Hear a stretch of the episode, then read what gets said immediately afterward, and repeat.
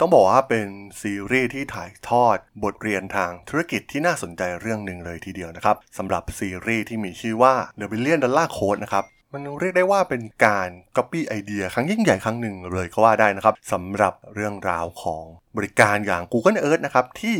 หลายคนอาจจะไม่รู้ว่ามันมีบริการแบบนี้เกิดขึ้นมาก่อนหน้าถึง 10 ปีเลยด้วยซ้ำนะครับ ในปี 1994 นะครับ โดยบริการที่มีชื่อว่า t e r r a Vision จากประเทศเยอรมนีนะครับ แล้วเรื่องราวทั้งหมดมันเป็นอย่างไรนะครับ วันนี้ผมจะมาเล่าให้ฟังผ่านรายการ Geek Monday กันนะครับ ไปรับฟังกันได้เลยครับผม You are listening to Geek Forever podcast. Open your world with technology. This is Geek Monday.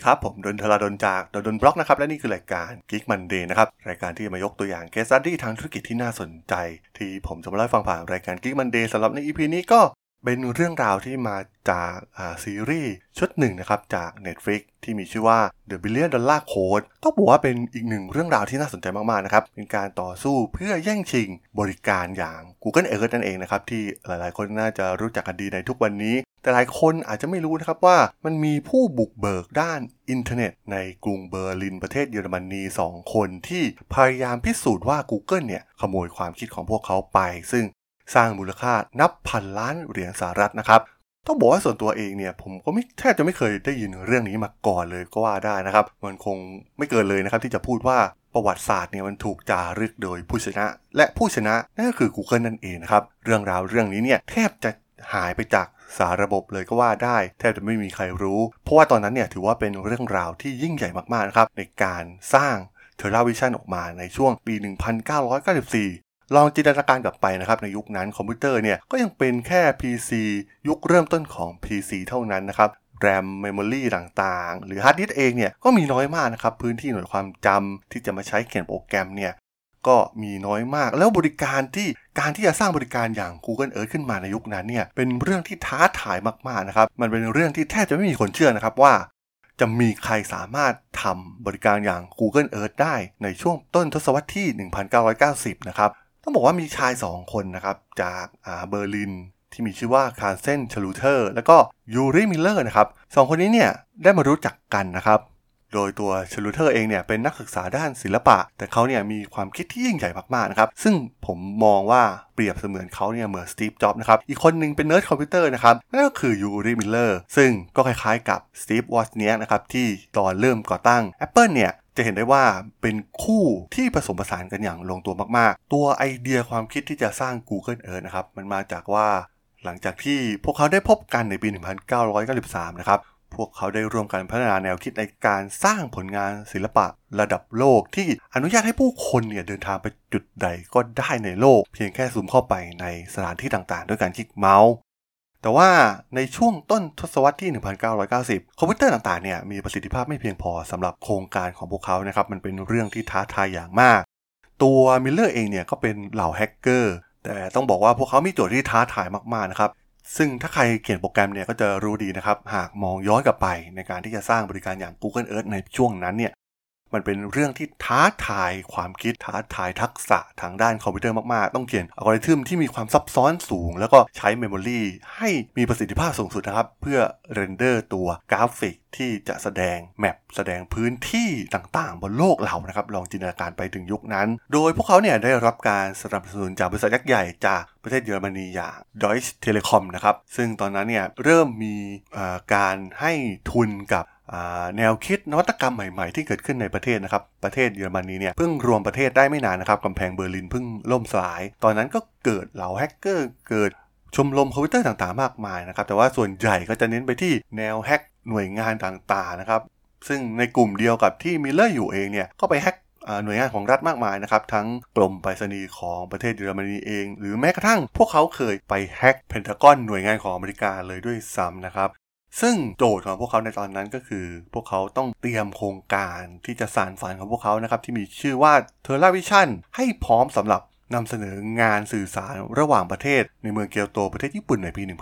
1994 นะครับ ซึ่งเขามีเวลาแค่ประมาณ 1 ปีเท่านั้นนะครับในการสร้าง Google Earth ออกมาในตอนนั้น ต้องบอกว่าเป็นเรื่องที่ท้าทายพวกเขาทั้งสองคนมาก ๆ นะครับ แต่สุดท้าย ตัวมิลเลอร์เองเนี่ยก็ได้พัฒนาแนวคิดใหม่ออกมาจนสามารถทำให้มันรันได้จริง ๆ นะครับ ซึ่งต้องบอกว่าฉิวเฉียดมาก ๆ นะครับ ในการแสดงที่เมืองเกียวตัวประเทศญี่ปุ่น ซึ่งหลังจากที่ได้ไปแสดงในงานดังกล่าวนะครับ พบว่าผู้คนต่างทึ่งมาก ๆนะครับ กับผลงานของทั้งสองนะครับ เรียกได้ว่าไม่มีใครคาดคิด ไม่มีใครคิดเลยนะครับ ว่าพวกเขาจะสามารถสร้างบริการอย่าง Google Earth ขึ้นมาได้ในยุคนั้น ทั้งสองเนี่ยโด่งดังมาก ๆ ได้สัมภาษณ์สื่อมากมาย ได้ติดหอเกียรติยศของผลิตภัณฑ์ที่เป็นนวัตกรรมนะครับในตอนนั้นต้องบอกว่าตอนนั้นเนี่ยพวกเขาดังมาก ๆแต่ต้องบอกว่ามันก็กลายเป็นจุดเปลี่ยนครั้งสำคัญนะครับ เพราะว่าพวกเขาดังจนถูก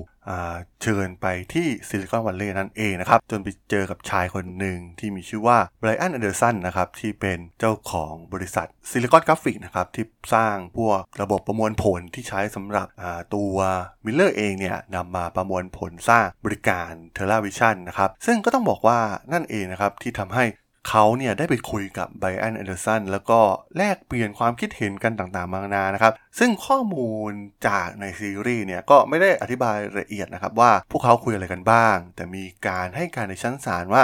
ทางมิลเลอร์เองเนี่ยก็ให้วิธีเทคโนโลยีอัลกอริทึมต่างๆนะครับแนวความคิดที่ทำให้ TerraVision เนี่ยมันสร้างขึ้นมาได้นะครับก็ทำให้ตัวไบรอันแอนเดอร์สันเองเนี่ย นำมาใช้ในการพัฒนา Google Earth ในปี 2011 นั่นเอง ซึ่งถือว่าเป็นจุดเปลี่ยนครั้งสำคัญของทั้งคู่นะครับ เพราะว่าบริการทั้งสองเนี่ยเหมือนกันมาก ๆ และตอนนั้น Google เนี่ยกำลังเติบโตอย่างรวดเร็วนะครับกลายเป็นบริษัทพันล้านไปแล้วนะครับ มีเงินทุนมหาศาล ซึ่งหากใครจะฟ้องเขาเนี่ยก็เป็นเรื่องยากนะครับ มันเป็นเรื่องของประเด็นเกี่ยวกับ สิทธิบัตรด้วยนะครับ เพราะว่าทั้งคู่เนี่ยทั้งมิลเลอร์และชลูเทอร์เองเนี่ยก็ได้ไปจดสิทธิบัตรในส่วนของการพัฒนาตัว TerraVision ไว้แล้วนะครับแต่หลังจากนั้นเนี่ย ตอนแรกก็เหมือนกับจะคุยกันดีนะครับ ระหว่าง Google กับทาง TerraVision แต่ว่าสุดท้ายทั้ง 2 บริษัทก็มีการแตกหักกันนะครับ ซึ่งความจริงถ้า Google ยอมเสียเงินในตอนนั้นเนี่ย ก็เป็นเงินจำนวนน้อยประมาณ 4-5 ล้านเหรียญสหรัฐเท่านั้นนะครับสำหรับค่าสิทธิบัตร ที่ทางมิลเลอร์และชลูเทอร์เนี่ยต้องการรวมถึงการได้ร่วมงานกับ Google Earth นั่นเอง ซึ่งเป็นความฝันของยูริมิลเลอร์อยู่แล้วนะครับ ที่อยากที่จะมาทำงานที่ซิลิคอนวัลเลย์แต่ฝันของพวกเขาเนี่ยก็ต้องล่มสลายลงไปนะครับกอปรกับยุคนั้นเนี่ย ecosystem ของทางฝั่งซิลิคอนวัลเลย์เองเนี่ย เติบโตอย่างก้าวกระโดดมีเงินทุนหลั่งไหลเข้าไปมากมายนะครับ โดยชลูเทอร์กับมิลเลอร์เองเนี่ยต้องการมาสร้างซิลิคอนวัลเลย์ที่เบอร์ลินนะครับ แต่ตอนนั้นมันเป็นยุคเริ่มต้นที่ยังไม่มีใครมองเห็นศักยภาพของอินเทอร์เน็ตทำให้พวกเขาล้มเหลวในการสร้างบริการ สร้างชุมชนที่เป็นคล้ายๆซิลิคอนวัลเลย์ขึ้นในเบอร์ลินนะครับ แต่สุดท้ายมันก็เกิดขึ้นในยุคหลังนะครับแต่มันก็ไม่ทันแล้วเพราะว่าพวกเขาก็ได้สูญเสียบริการอย่าง TerraVision ไปให้กับ Google เป็นที่เรียบร้อยแล้วนั่นเองสุดท้ายมีการฟ้องในศาลนะครับซึ่งตอนนั้นเป็นคดีระหว่าง บริษัท Art p a s c o m นะครับที่ทั้งสองเนี่ยได้ไปเปิดบริษัทใหม่ที่เบอร์ลินชื่อ Art p a s c o m กับบริษัทยักษ์ใหญ่อย่าง Google ซึ่งแน่นอนนะครับว่า Google มีเงินทุนมหาศาล มีนักเทคโนโลยีระดับอัจฉริยะอยู่มากมายนะครับ พวกเขาไม่ยอมแพ้อยู่แล้วนะครับ หากมาฟ้องกันอย่างนี้ และมันมีประเด็นเรื่องสิทธิบัตรที่ Google เองเนี่ยใช้เรื่องของกฎหมายนะครับมาจัดการเหล่า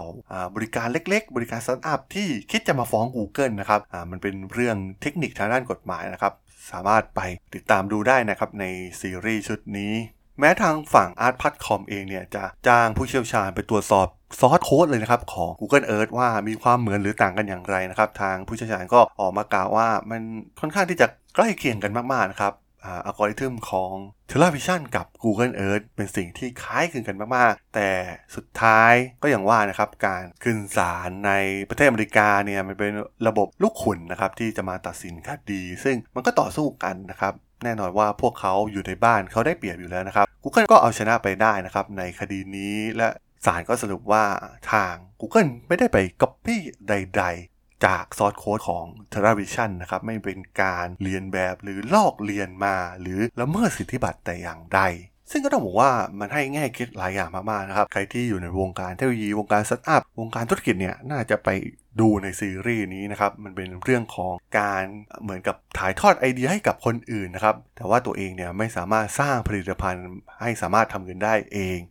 สุดท้าย Google ก็เอาไปสร้างจนสามารถทำเงินได้มหาศาลนะครับ ซึ่งในซีรีส์ชุดนี้เนี่ยมันคล้ายคลึงกันมากนะครับ กับภาพยนตร์เรื่องดังอย่าง The Social Network ที่ออกมาก่อนหน้านี้ในคดีของ Facebook นะครับ แต่ในคดีนั้นเนี่ยมีการเจรจายอมความจ่ายเงินให้กับผู้ก่อตั้ง รวมถึงผู้คิดค้นไอเดียอย่างพี่น้องวิงเคิลวอตหรือตัวผู้ร่วมก่อตั้งอย่างเอ็ดูอาร์โดซาวารินนะครับที่สุดท้ายก็ได้รับเงินชดเชยไปจำนวนมหาศาล จากการฟ้องร้องนะครับ ซึ่งน่าจะมีมูลอยู่แล้วครับ เรื่องนี้เรื่องของตัว Facebook ไม่งั้นคงไม่จ่ายเงินจำนวนมหาศาลให้กับผู้ที่เกี่ยวข้องดังที่เป็นข่าวไปนะครับ แต่ในคดีของ TerraVision กับ Google Earth เนี่ยสุดท้ายพวกเขาพ่ายแพ้นะครับ มันก็ให้บทเรียนมากมายนะครับ กับพวกเขาในการ สร้างผลิตภัณฑ์ใด ๆขึ้นมานะครับมันอาจจะเป็นผลิตภัณฑ์ที่สุดยอดล้ำใช้เทคโนโลยีอัลกอริทึมสุดล้ำจริงๆนะครับแต่สุดท้ายมันไม่สามารถที่จะไปทำเป็นโมเดลที่สร้างรายได้ได้นั่นเองนะครับแต่ Google เนี่ยนำเอาบริการอย่าง Google Earth แม้มันจะไม่ทำรายได้โดยตรงนะครับแต่มีการคำนวณกันว่าการพฤติกรรมต่างๆ ที่ผู้ใช้งานเข้าไปใช้ใน Google Earth เนี่ยมันก็ส่งผลต่อเรื่องของการยิงโฆษณาให้มีความแม่นยำมากขึ้นนั่นเองนะครับมันก็ส่งผลต่อรายได้ อยู่ดีนะครับสุดท้ายแม้บริการจะเป็นบริการฟรีหลาย ๆ บริการของ Google เนี่ยให้ใช้ฟรีนะครับแต่ทุกสิ่งทุกอย่างล้วนทำเงินให้กับ Google นะครับมันไม่ใช่บริการฟรีอย่างที่หลายคนคิดและทุกอย่างเนี่ยสามารถตีออกมาเป็นตัวเลขได้นะครับ อย่างตัวอย่างของ Google Earth เองเนี่ยมีการตีตัวเลขออกมาว่า มีผู้ใช้งานจำนวนกี่พันล้านครั้ง และมีโอกาสที่จะสร้างรายได้เป็นรายได้จริงๆ ให้กับ Google เนี่ยประมาณ 700 ล้านเหรียญสหรัฐเลยทีเดียวนะครับก็ถือเป็นอีกหนึ่งบทเรียนทางธุรกิจ case study ที่น่าสนใจมากๆนะครับที่ควรไปไปรับชมกันอย่างยิ่งนะครับ ตอนนี้ก็มีอยู่ใน Netflix นะครับหาชมกันได้นะครับ ต้องบอกว่าสนุกมากๆครับ เรื่องนี้ถ่ายทอดได้ดีมากๆ จะเห็นได้ถึงความทะเยอทะยานของเด็กในยุคนั้นนะครับ ต้องการเปลี่ยนโลก ต้องการสร้างบริการที่ ไม่มีใครคาดคิดว่ามันจะสามารถทำได้พวกเขาทำได้สำเร็จนะครับ ทั้งคาร์สเทนชลูเทอร์และตัวยูริมิลเลอร์แต่ตอนนี้เราเห็นได้ว่าแทบจะไม่มีใครได้ยินชื่อเขาเลยนะครับ เขาสร้างสิ่งที่ยิ่งใหญ่มากๆ แต่บทเรียนนี้ก็คือบทเรียนทางด้านธุรกิจ เพราะว่าสุดท้ายผู้แพ้ก็ต้องจากไปนะครับ เพราะผู้ชนะคือผู้เขียนประวัติศาสตร์นั่นเองครับผม สำหรับเรื่องราวของ TerraVision กับ Google Earth ใน EP นี้ผมก็ต้องขอจบไว้เพียงเท่านี้ก่อนนะครับสำหรับเพื่อนๆที่สนใจเรื่องราว Case Study ทางธุรกิจที่น่าสนใจที่ผมจะมาเล่าฟังผ่านรายการ Geek Monday ก็สามารถติดตามมาได้นะครับทางช่อง Geek Forever Podcast ตอนนี้ก็มีอยู่ในแพลตฟอร์มหลักทั้ง Podbean Apple Podcast Google Podcast Spotify YouTube แล้วก็จะมีการอัปโหลดลงแพลตฟอร์ม Blockdit ในทุกตอนอยู่แล้วด้วยนะครับยังไงก็ฝากกด Follow ฝากกด Subscribe กันด้วยนะครับแล้วก็ยังมีช่องทางนึงในส่วนของ Line แอด ที่ a d ท h ด d แอด t h a r a d s o l สามารถแอดเข้ามาพูดคุยกันได้นะครับ ผมก็จะส่งสาระดีๆพอดแคสต์ดีๆให้ท่านเป็นประจำอยู่แล้วด้วยนะครับ ถ้าไงก็ฝากติดตามทางช่องทางต่างๆกันด้วยนะครับสำหรับใน EP นี้เนี่ยผมก็ต้องขอลาไปก่อนนะครับ เจอกันใหม่ใน EP หน้านะครับ ผม สวัสดีครับ